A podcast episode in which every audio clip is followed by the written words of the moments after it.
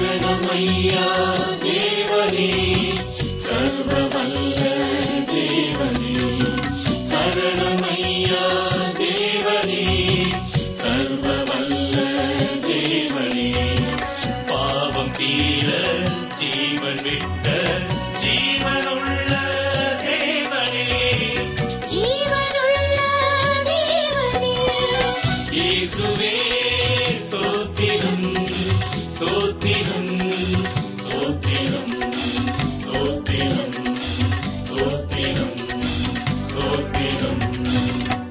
வேத ஆராய்ச்சி நிகழ்ச்சிக்கு உங்களை அன்புடன் வரவேற்கிறோம்.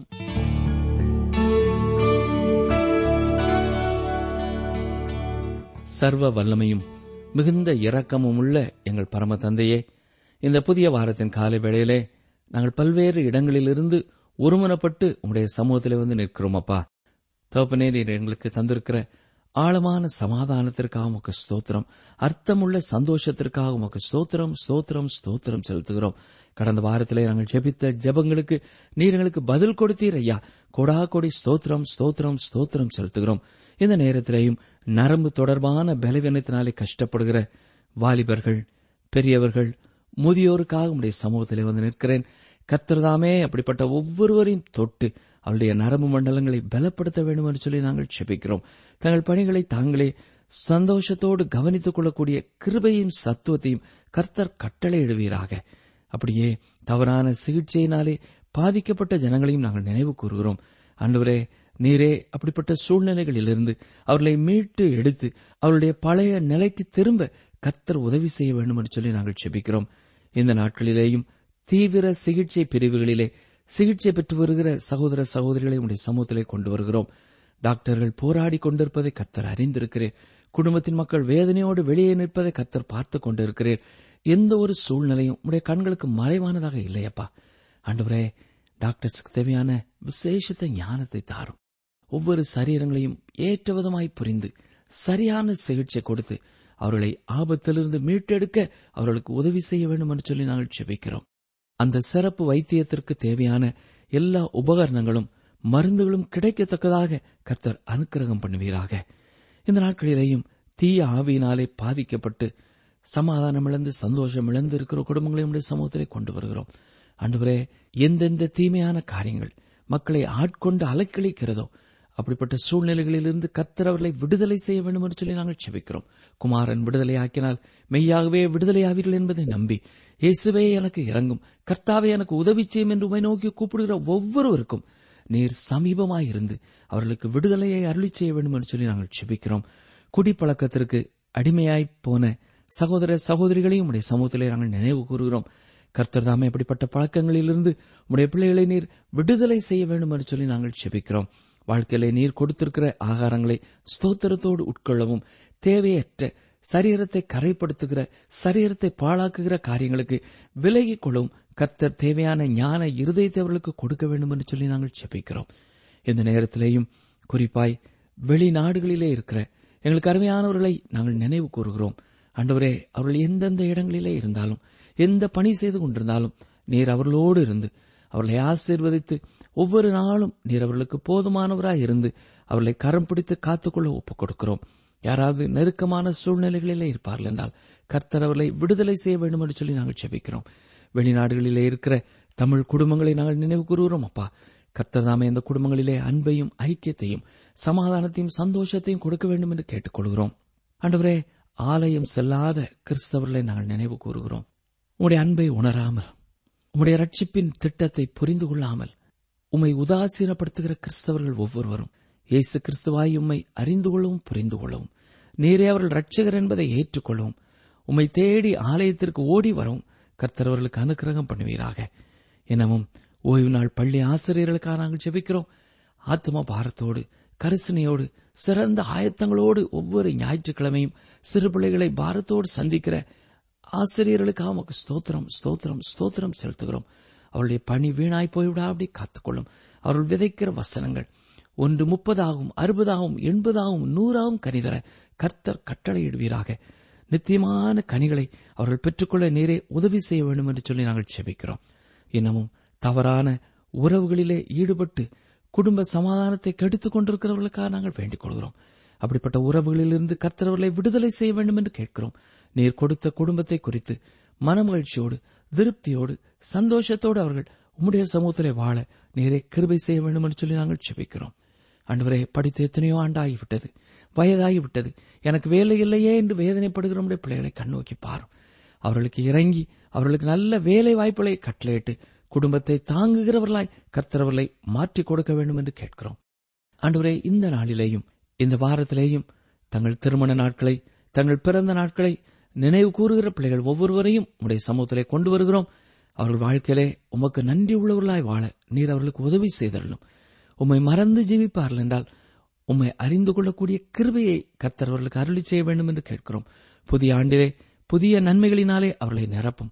புதிய கிருபைகளினாலே நிரப்பும். புதிய ஆசீர்வாதங்களினாலே நிரப்பும். தகப்பனே எங்கள் ஜெபத்தை கேட்டதற்காக தாழ்மையோடும் முழு உமக்கு நன்றி சொல்லுகிறோம். மெய் ஸ்தோத்தரிக்கிறோம் ஸ்தோத்தரிக்கிறோம் ஸ்தோத்தரிக்கிறோம். இந்த வாரம் முழுவதும் உடைய பரிசுத்த பிரசனம். எங்கள் ஒவ்வொருவரோடும் இருந்து எல்லா தீமைக்கும் விலைக்கு காத்துக்கொள்ள இயேசு கிறிஸ்துவின் வல்லமுள்ள நாமத்தினாலே மனத்தாழ்மையோடு வேண்டிக் கொள்கிறோம். பிதாவே அமேன்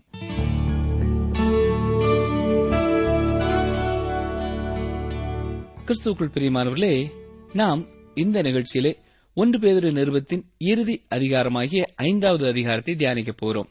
இதிலே உபத்திரவமும் இயேசு கிறிஸ்துவின் இரண்டாவது வருகையும் ஒன்று சேர கூறப்பட்டிருப்பதை பார்க்கலாம். நம்முடைய பாடுகளுக்கும் இயேசு கிறிஸ்துவின் வருகைக்கும் என்ன சம்பந்தம் இருக்கிறது? நம் ஒவ்வொருவருடைய விசுவாச வாழ்வும் இயேசு கிறிஸ்துவின் சிலுவை பாடுகளிலிருந்து ஆரம்பமாகிறது. அங்கேயே இயேசு நம்முடைய பாவத்திற்கான தண்டனையை ஏற்று தம்மை பலி செலுத்தினார். மேலும் தேவனுடைய பிள்ளைகளுக்கு இன்றும் உபத்திரவம் உண்டு. ஏனென்றால் தேவன் பாடுகள் வழியாகவே நம்முடைய வாழ்க்கையை கூர்மையானதாக்கி அவர் விரும்பினபடி அவர் பயன்படுத்தும் வகையிலே நம்மை ஒரு சிறந்த விசுவாசியாக உருவாக்குகிறார். நாம் இந்த அதிகாரத்தை இரண்டு பிரிவுகளாக பிரிக்கலாம். ஒன்று முதல் நான்கு வரை உள்ள வசனங்களை ஒரு பகுதியாகவும் ஐந்து முதல் பதினான்கு வரையுள்ள வசனங்களை மற்றும் ஒரு பகுதியாகவும் பிரிக்கலாம். ஆகவே முன்பு இயேசு கிறிஸ்துவின் பாடுகளும் இப்பொழுது பரிசுத்தவான்களின் பாடுகளும் இதனைத் தொடர்ந்து எதிர்காலத்திலே இயேசு கிறிஸ்துவின் இரண்டாவது வருகையும் உடையவர்களாக நாம் இருக்கிறோம். ஒவ்வொரு கிறிஸ்தவனும் இயேசு கிறிஸ்துவின் வருகையை எதிர்நோக்கி காத்திருக்க வேண்டியது அவசியம். அது நாட்குறிப்பேட்டில் குறிக்கப்பட்டு எதிர்காலத்தில் வரப்போகின்ற ஒரு நிகழ்ச்சியாக கருத்திலே கொள்ளப்பட்டு செயல்பட வேண்டிய ஒன்று. நாம் ஒவ்வொருவரும் வாழ்க்கையில எதிர்கால திட்டமுடையவர்களாக காணப்பட வேண்டும் என்று அறிவோம். அப்படியானால் இயேசு கிறிஸ்து இரண்டாவது முறை வந்து நம்மை உலகத்திலிருந்து எடுத்துச் சென்று பின்னர் நம்மோட கூட பூமிக்கு திரும்பி வந்து அவர் ஆள்கை செய்வது என்பது நம்முடைய வாழ்க்கை திட்டத்திலே முக்கிய இடத்திலே இடம்பெற வேண்டுமா? கூடாதா? அல்லது அதனை குறித்து நீங்கள் எந்த ஒரு கரிசனையும் இல்லாமல் கருத்திட்டு காணப்படுகிறீர்களா? சற்றே எண்ணி பாருங்கள். இயேசுவின் இரண்டாம் வருகை என்பது ஒரு உபதேசம் மட்டுமல்ல அது நம்முடைய வாழ்க்கையிலே குறுக்கிடக்கூடிய ஒரு நிகழ்ச்சி. உபத்திரவம் பாடுகள் மத்தியிலே நம்மை தூக்கி நிறுத்தும் ஒரே காரியம் இயேசுவின் இரண்டாவது வருகையை குறித்த விசுவாசம்தான்.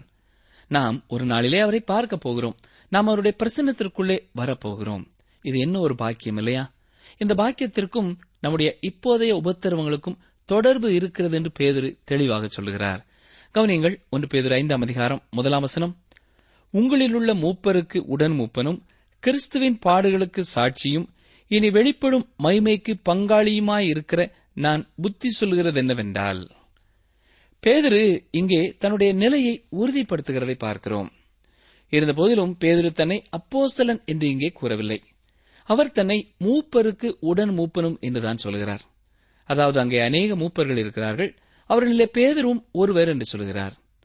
இங்கே மூப்பன் என்பதற்கு பயன்படுத்தப்பட்டுள்ள கிரேக்க வார்த்தைக்கு மூப்பர் அல்லது வயது முதிர்ந்தவர் என்ற அர்த்தமாகும்.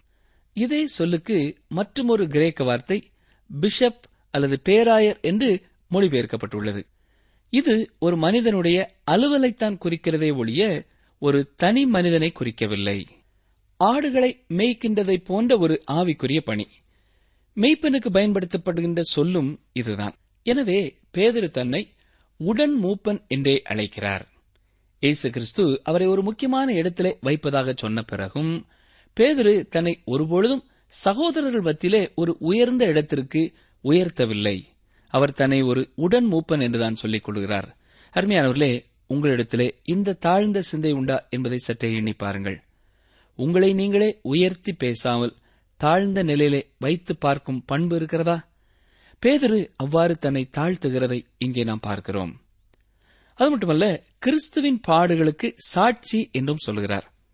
பேதுரு இங்கே ஒரு விசேஷித்த தகுதியை உடையவராயிருக்கிறார். ஏனென்றால் அவர் கிறிஸ்துவின் பாடுகளுக்கு நேரடி சாட்சியாக இருக்கிறார்.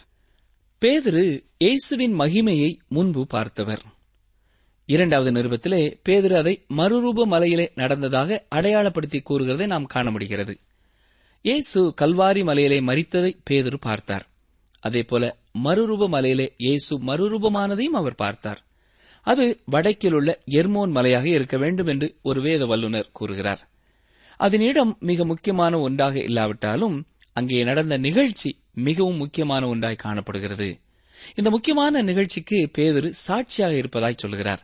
இருந்த போதிலும் எதிர்காலத்திலே வெளியாக்கப்பட போகின்ற மகிமையானது இதைவிட பெரிதானதாக இருக்கிறது. அந்த மகிமைக்கு பங்காளியாக இருக்கின்ற பேதர்வை போல நீங்களும் பங்காளிகளாக ஆயத்தம் தானா? சற்றே எண்ணி பாருங்கள். ஒன்று பேதரு ஐந்தாம் அதிகாரம் இரண்டாம் வசனம். உங்களிடத்தில் உள்ள தேவனுடைய மந்தையை நீங்கள் மேய்த்து கட்டாயமாய் அல்ல மனப்பூர்வமாயும் அவலட்சணமான ஆதாயத்திற்காக அல்ல உற்சாக மனதோடும். ஒரு மூப்பனானவன் கண்காணியானவனுடைய அலுவலை உடையவனாயிருக்கிறான்.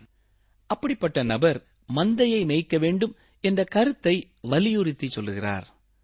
மூப்பர்களை குறித்து வேதத்திலே சொல்லப்படும் போதெல்லாம் தனி நபராக சொல்லப்படாமல் பன்மையாகவே சொல்லப்படுவதை நாம் கவனிக்க வேண்டும். மந்தையை மேய்ப்பது என்பது அதை காப்பதையும் மேற்பார்வையிடுவதையும் மற்றும் ஒழுக்கப்படுத்துவதையும் அறிவுறுத்தி வழிநடத்துவதையும் குறிக்கிறது. ஒரு மூப்பனின் பணியானது மிகவும் நேர்மறையான வகையிலே செய்யப்பட வேண்டும். ஆனால் பேதுரு எதிர்மறையான கட்டளையாக கொடுக்கிறதை இங்கே பார்க்கிறோம். முதலாவதாக மூப்பர்கள் ஊழியம் செய்வது சரியான காரணத்திற்காக சரியான சிந்தையோடு பணி செய்ய வேண்டும். அதை கட்டாயமாக செய்ய வேண்டும் என்பதற்காக அல்ல அதை மனப்பூர்வமாக செய்ய வேண்டும். அவர் கூறும் வார்த்தைகளை வசனத்திலே பாருங்கள். உங்களிடத்தில் உள்ள தேவனுடைய மந்தையை நீங்கள் மேய்த்து கட்டாயமாய் அல்ல மனப்பூர்வமாயும். ஆம் மனப்பூர்வமாய் செய்ய வேண்டும். சபையின் ஊழியத்திலே நீங்கள் ஒரு காரியத்தை எடுத்து செய்கிறீர்கள் என்றால் அதை வெறுப்போடே எடுத்து செய்யக்கூடாது. அவ்வாறு செய்ய வேண்டிய அவசியமில்லை. வேறு யாரும் இதை செய்ய முன்வரவில்லையானால் நான் இதை செய்கிறேன் என்று கூறி ஒரு காரியத்தை எடுத்து செய்யக்கூடாது. அருமையானவர்களே இப்படிப்பட்ட நிலையிலே இப்படிப்பட்ட மனநிலையிலே நீங்கள் எதையுமே தேவனுக்காக செய்ய வேண்டியதில்லை. ஏனென்றால் தேவனுக்காக பணி செய்யக்கூடிய காரணம் அதுவாக இருக்கக்கூடாது. மனப்பூர்வமாக இல்லாமல் கட்டாயமாக செய்தால் அது தேவனுக்கு பணிபுரிவதிலே எந்த ஒரு பிரயோஜனத்தையும் ஏற்படுத்தாது. அவலட்சணமான ஆதாயத்திற்காக அல்ல உற்சாக மனதோடு என்று சொல்கிறார். அதாவது ஊழியம் செய்வது சரியான காரணத்திற்காக சரியான சிந்தையோட மட்டுமல்ல சரியான நோக்கமும் அதிலே இருக்க வேண்டும் என்று பேதர் தெளிவுபடுத்துகிறார். அது லாபத்தினை நோக்கமாக கொண்டதாயிராமல் அதை செய்வதிலே உற்சாக மனது காணப்பட வேண்டும். மூப்பனானவன் இந்த ஒரு பணியிலே திருப்தி அடைய வேண்டியது அவசியமானது. மாறாக அதில் எதையுமே லாபமாக பெற முடியும் என்று அவன் எதிர்பார்க்க கூடாது ஊழியர் ஒருவர் தன் மகளை தன்னோடு வெளியே அழைத்துச் சென்றார். அவளை பார்த்து மகளே உன்னை சுற்றிலும் பார். யாராவது சந்தோஷமா இருக்கிறது போல உனக்கு தெரிகிறதா? அவர்கள் அங்கே அமர்ந்திருக்கிறார்கள். கவலையிலும் பதட்டத்திலும் அவ்வாறு போய்க் கொண்டிருக்கிறார்கள். தாங்கள் வெறுக்கிற வேலையையும் அவர்கள் செய்ய தயாராயிருக்கிறார்கள். இன்று அநேகர் தாங்கள் செய்கின்ற வேலையை விரும்பவில்லை என்பது உனக்கு தெரியுமா? ஆனால் தேவனுடைய பணியை செய்வது சிறந்த ஒரு காரியம். ஏனென்றால் அந்த பணியை செய்வதற்கு நாம் விரும்புகிறோம். மனப்பூர்வமாயும் உற்சாக மனதோடும் காணப்படுகிறோம். ஆகவே அந்த பணியிலே மன நிறைவு இருக்கிறது என்று சொன்னார். தேவனுடைய வார்த்தையை விதைக்கின்ற அந்த ஊழியத்தை செய்வது எங்களுக்கு உற்சாகத்தையும் மகிழ்ச்சியையும் தருகிறது. உங்களுக்கு இப்படிப்பட்ட அனுபவம் இருக்கிறதா? உங்களிலே சிலர் கர்த்தருடைய ஊழியத்திலே ஈடுபாடு கொண்டு அநேகருக்கு இந்த நிகழ்ச்சிகளையெல்லாம் அறிமுகம் செய்து இவ்வளவோ உற்சாகத்தோடு அதை குறித்து எங்களிடத்திலே சொல்கிறீர்கள் அதற்காக கர்த்தருக்கு ஸ்தோத்திரம் செலுத்துகிறோம். சீமோன் பேதர் சொல்கிறார் தேவனுடைய பணியிலே சரியான நோக்கம் வேண்டும் என்கிறார். ஒன்று பேதர் ஐந்தாம் அதிகாரம் மூன்றாம் வசனத்தை பாருங்கள். சுதந்திரத்தை இருமாப்பாய் ஆளுகிறவர்களாக அல்ல மந்தைக்கு மாதிரிகளாகவும் கண்காணிப்பு செய்யுங்கள். அதாவது மூப்பனானவர் தன்னுடைய ஊழியத்தை சரியான விதத்திலே நடத்த வேண்டும். மந்தையை அடித்து நடத்துகிறவனாக இல்லாமல் முன்னே சென்று நடத்தி செல்கிறவனாக இருக்க வேண்டும். மட்டுமல்ல மந்தையை கட்டுப்படுத்துகிறவராக அல்ல அதற்கு எடுத்துக்காட்டை முன்வைக்கிறவர்களாய் இருக்க வேண்டும். கர்த்தருடைய வசனத்தை பிரசங்கிக்கும் ஒருவர் தான் செய்யாத ஒன்றை சபையார் செய்யும்படி கட்டாயப்படுத்துவது சரியான ஒன்றல்ல. ஆம் அருமையானவர்களே நாம் செய்யாத ஒன்றை கீழ்ப்படிந்து நடக்காத ஒன்றை மற்றவர்கள் செய்யும்படி வற்புறுத்துவதற்கு நமக்கு எந்த விதத்திலேயும் உரிமை இல்லை என்றே நான் நினைக்கிறேன். வசனம் நான்கு பாருங்கள். அப்படி செய்தால் பிரதான மெய்ப்பர் வெளிப்படும்போது மகிமையுள்ள வாடாத கிரீடத்தை பெறுவீர்கள். மூப்பர்கள் தாங்கள் பிரதான மேய்ப்பரின் கீழ் பணிபுரிகிறோம் என்ற ஒரு சரியான உணர்வோடு கூட தங்களுடைய ஊழியத்தை நிறைவேற்ற வேண்டும். அந்த பிரதான மேய்ப்பருக்கு மூப்பர்கள் பொறுப்புடையவர்களாய் இருக்கிறார்கள். அந்த பிரதான மேய்ப்பர் அந்த மூப்பருடைய பணிக்கு நித்தியமான பலனை அளிக்கிறவர். நாம் ஒரு பிரயோஜனமில்லாத காரியத்திற்காக உழைக்கிறோம் என்று நீங்கள் ஒருபொழுதும் நினைக்கக்கூடாது. நாம் அவ்வாறு உழைக்கிறதில்லை. நம்முடைய கிரியைகளுக்கு நிச்சயமாய் பலன் உண்டு ஒரு விசுவாசியானவன் ஒன்றுமில்லாததற்காக உழைக்கவில்லை என்று அப்போஸ் நாய பவுல் தெளிவுபடுத்துகிறதையும் நீங்கள் பார்க்க முடியும். நீங்கள் அவருக்காக பணிபுரிந்து அவரிடத்திலிருந்து ஒரு நாளிலே பலனை பெற்றுக் கொள்வீர்கள் என்று எதிர்பாருங்கள். அவ்வாறே அவருக்காக பணிபுரிய வேண்டும். மகிமையுள்ள வாடாத கிரீடத்தை பெறுவீர்கள் என்று சொல்லப்பட்டிருக்கிறது. வேத புஸ்தகத்திலே அநேக கிரீடங்களை குறித்து நாம் வாசிக்கிறோம். சரி மகிமையுள்ள கிரீடம் என்றால் என்ன? நாம் அவருடைய மகிமையிலே பங்காளிகளாக ஆகும் பொழுது இதை பகிர்ந்து கொள்வோம் என்று விசுவாசிக்கிறேன். பழைய ஏற்பாட்டிலே நாம் பார்க்கின்ற பொழுது மகிமை என்பதற்கு பன்னிரண்டிற்கும் மேற்பட்ட வார்த்தைகள் பயன்படுத்தப்பட்டிருக்கிறது. இன்றும் கூட கூட்டங்களிலே சபைகளிலே மகிமை என்ற வார்த்தை அடிக்கடி பயன்படுத்தப்படுகிறது. சரி மகிமை என்றால் என்ன என்று நினைக்கிறீர்கள்? மகிமை எவ்வளவு பெரிதானது? அதன் அமைப்பு வர்ணம் என்ன? மகிமை என்றால் என்ன? ஒரு சாதாரண கிறிஸ்தவனை கேட்டால் அவனுக்கு இதை பற்றி தெரியாது. மகிமை என்பதை குறித்து ஒரு வித்தியாசமான கருத்தை மனதிலே தனக்குள்ளாக உருவாக்கி வைத்திருப்பான். நாம் வேதத்திலே பார்க்கும் பொழுது மகிமைக்கு ஒரு அமைப்பும் உருவமும் இருக்கிறது. வித்தியாசமானதா இருக்கிறதா? நன்றாக கவனிங்கள் தேவனுடைய வார்த்தையை சற்றே கவனிப்போம். சங்கீதம் பத்தொன்பது ஒன்று என்ன சொல்கிறது வானங்கள் தேவனுடைய மகிமையை வெளிப்படுத்துகிறது. ஆகாய விரிவு அவருடைய கரங்களின் கிரியையை அறிவிக்கிறது. இந்த அண்ட சராசரத்தின் அளவை நாம் கணக்கிட இயலாது. இருந்தபோதிலும் வானம் தேவனுடைய மகிமையின் அளவை தெரிவிக்கிறது. தேவனுடைய சிறப்பு தன்மையை பற்றி அது சொல்லுகிறது. சரி மகிமையின் வர்ணம் எது? இந்த உலகத்தை இரவிலை பாருங்கள் வானத்தை பாருங்கள் பூமியை பாருங்கள்.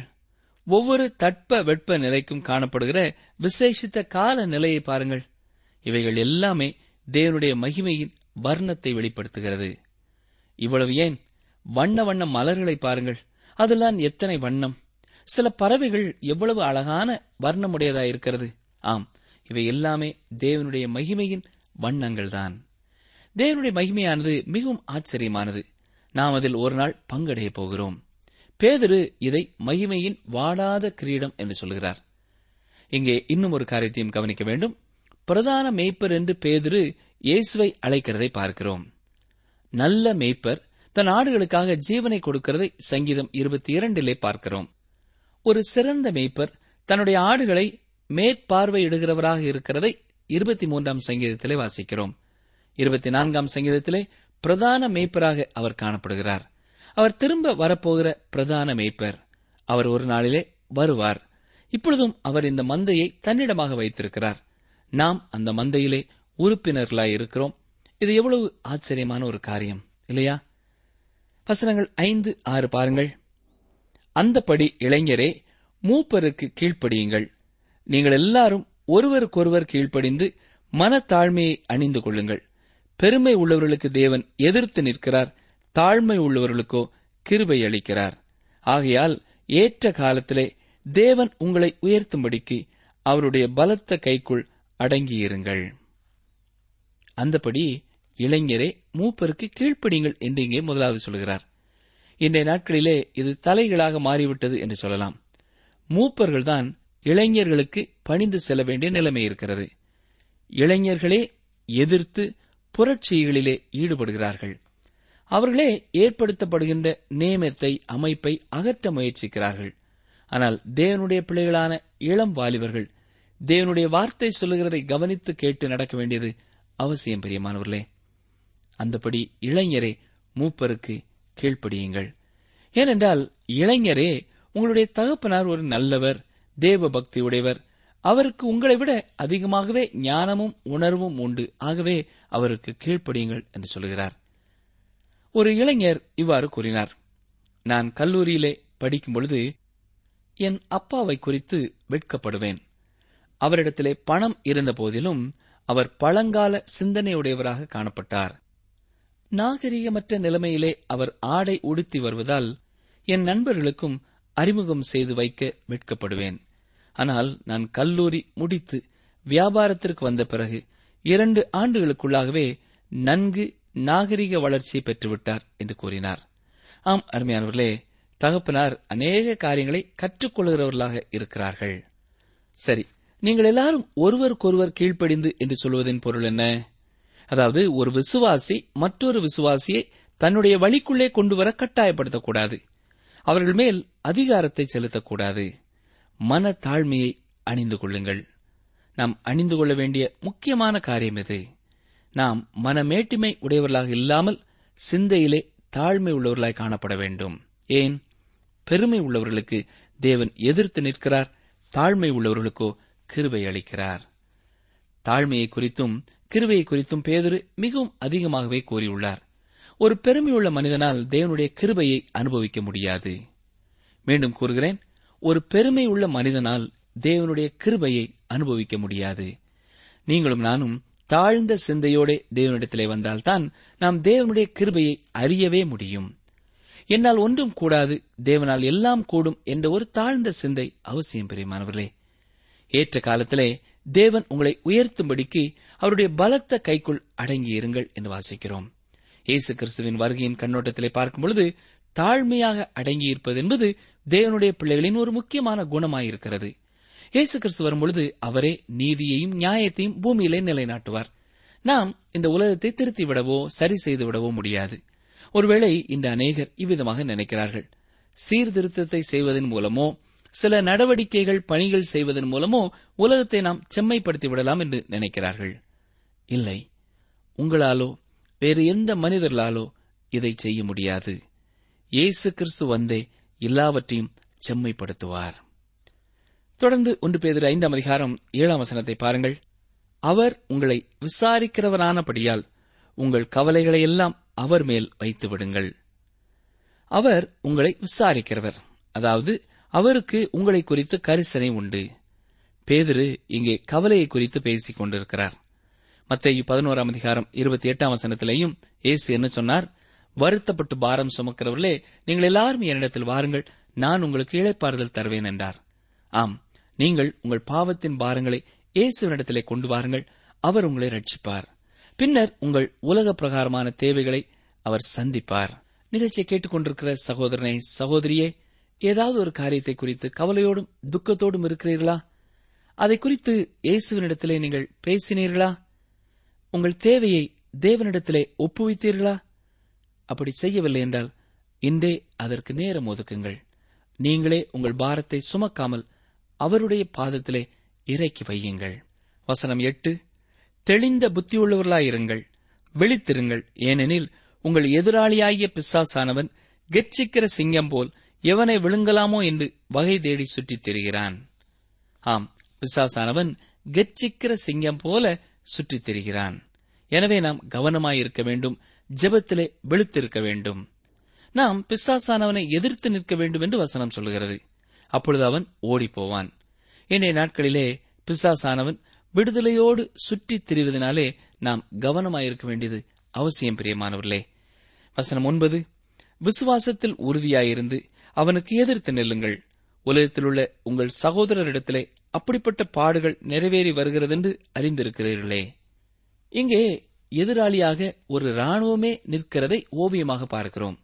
நாம் மற்ற விசுவாசிகளோட சேர்ந்து நிற்க வேண்டியது அவசியம். நீங்கள் தனியாக பிசாசை எதிர்த்து வென்றுவிட முடியாது என்று நினைக்கிறேன். உங்களுக்கு தேவனுடைய சர்வாயுத வர்க்கம் தேவையாயிருக்கிறது. மட்டுமல்ல உங்களோடு ஜெபத்திலே நிற்கும் விசுவாசிகளும் உங்களுக்கு தேவை. ஆகவேதான் நீங்கள் எங்களுக்காக ஜெபித்துக் கொள்ளுங்கள் என்று உங்களிடம் அடிக்கடி நாங்கள் கேட்டுக்கொள்கிறோம். உங்களுக்கும் விசுவாசிகளின் ஐக்கியம் தேவையானதாயிருக்கிறது விசுவாசத்திலே உறுதியாயிருந்து அவனுக்கு எதிர்த்து நில்லுங்கள். உலகத்தில் உள்ள உங்கள் சகோதரரிடத்திலே அப்படிப்பட்ட பாடுகள் நிறைவேறி வருகிறது என்று அறிந்திருக்கிறீர்களே. அருமையானவர்களே உங்களுக்கு கூடி ஜெபிக்கும் பழக்கம் உண்டா? இல்லை என்றால் உங்களோடு சேர்ந்து ஜெபிக்கக்கூடிய ஒரு நல்ல குழுவை நீங்கள் அமைத்துக் கொள்ளுங்கள். அது உங்களுக்கு ஆசீர்வாதமானதாய் அமையும். ஒன்று பேதிரு ஐந்தாம் அதிகாரம் பத்தாம் வசனத்தை பாருங்கள். கிறிஸ்து இயேசுவுக்குள் நம்மை தமது நித்திய மகிமைக்கு அழைத்தவராயிருக்கிற சகல கிருபையும் பொருந்திய தேவன் தாமே கொஞ்ச காலம் பாட அனுபவிக்கிற உங்களை சீர்படுத்தி ஸ்திரப்படுத்தி பலப்படுத்தி நிலைநிறுத்துவாராக. சபையானது சூரியனிடத்திலிருந்து ஒளியை பெற்று பிரதிபலிக்கும் சந்திரனைப் போலத்தான் இருக்கிறது. நம்முடைய மகிமையும் பிரதிபலிக்கும் மகிமைதான்.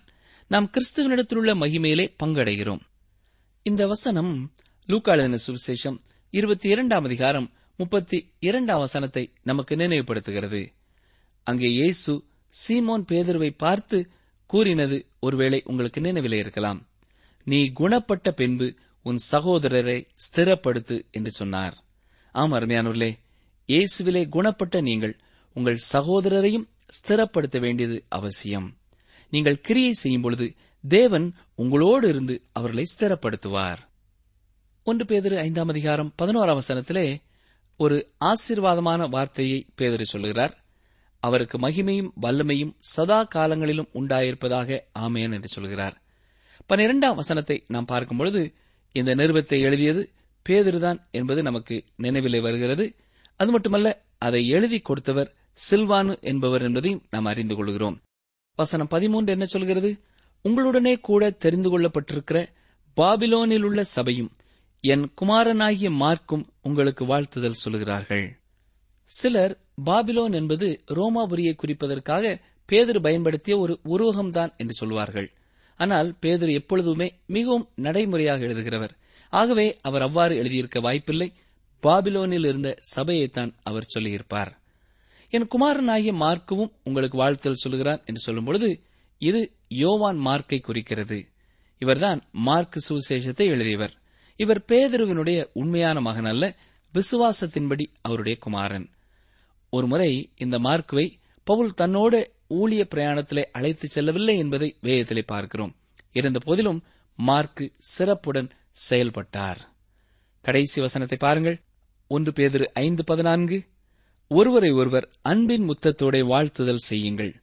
கிறிஸ்து இயேசுவுக்குள்ளான உங்கள் அனைவருக்கும் சமாதானம் உண்டாவதாக. ஆமேன். அந்நாட்டு கலாச்சாரத்திலே இவ்வாறு வாழ்த்துதல் சொல்லியிருக்கிறார்கள். நாம் நம்முடைய நாட்டின் கலாச்சாரத்திற்கேற்ப கைகளை குலுக்கியோ அல்லது கைகளை கூப்பியோ வணக்கம் செலுத்தல் மூலம் வாழ்த்துதல் சொல்லலாம். ஆனால் ஒருவருக்கொருவர் வாழ்த்தல் சொல்வது என்பது மிகவும் அவசியமானது. அருமையானவர்களே இன்று சிலர் மற்றவர்களுக்கு வணக்கம் சொல்ல யோசிக்கிறார்கள். தான் முதலாவது வணக்கம் செலுத்திவிட்டால் தன்னுடைய மதிப்பு குறைந்து போகுமோ என்று எண்ணுகிறார்கள். மன தாழ்மையினாலே ஒருவரை ஒருவர் தங்களிலும் மேன்மையானவர்களாக எண்ணக்கடவீர்கள் என்று பிலிப்பியர் இரண்டாம் அதிகாரம் மூன்றாம் வசனத்திலே பவுல் நமக்கு ஆலோசனை கொடுத்திருக்கிறார். ஆம் நாம் மற்றவர்களை கனப்படுத்த முந்திக் கொள்ள வேண்டும். இதனாலே எந்த பிரச்சனையும் வரப்போவதில்லை. நமக்குத்தான் ஆசீர்வாதம் வரும். ஏனென்றால் தாழ்மை உள்ளவர்களுக்கு தேவன் கிருவையை அளிக்கிறார். நீங்கள் தொடர்பு கொள்ள வேண்டிய எமது முகவரி வேத ஆராய்ச்சி டி ஆர் தபால் பெட்டி எண் நூற்று முப்பத்தி நான்கு திருநெல்வேலி இரண்டு தமிழ்நாடு. எங்கள் தொலைபேசி எண் தொன்னூற்று நான்கு நாற்பத்தி இரண்டு இருபத்தி ஐந்து இருபத்தி ஆறு இருபத்தி ஏழு. மற்றும் ஒரு தொலைபேசி எண் ஒன்பது ஐந்து எட்டு ஐந்து நான்கு ஆறு பூஜ்ஜியம் நான்கு ஆறு பூஜ்ஜியம். எங்கள் இமெயில் முகவரி Tamil DDP at radio eight eight two dot com. உங்களை பரிசுத்தம் பண்ணிக் கொள்ளுங்கள். நாளைக்கு கர்த்தர் உங்கள் நடுவிலே அற்புதங்களை செய்வார்.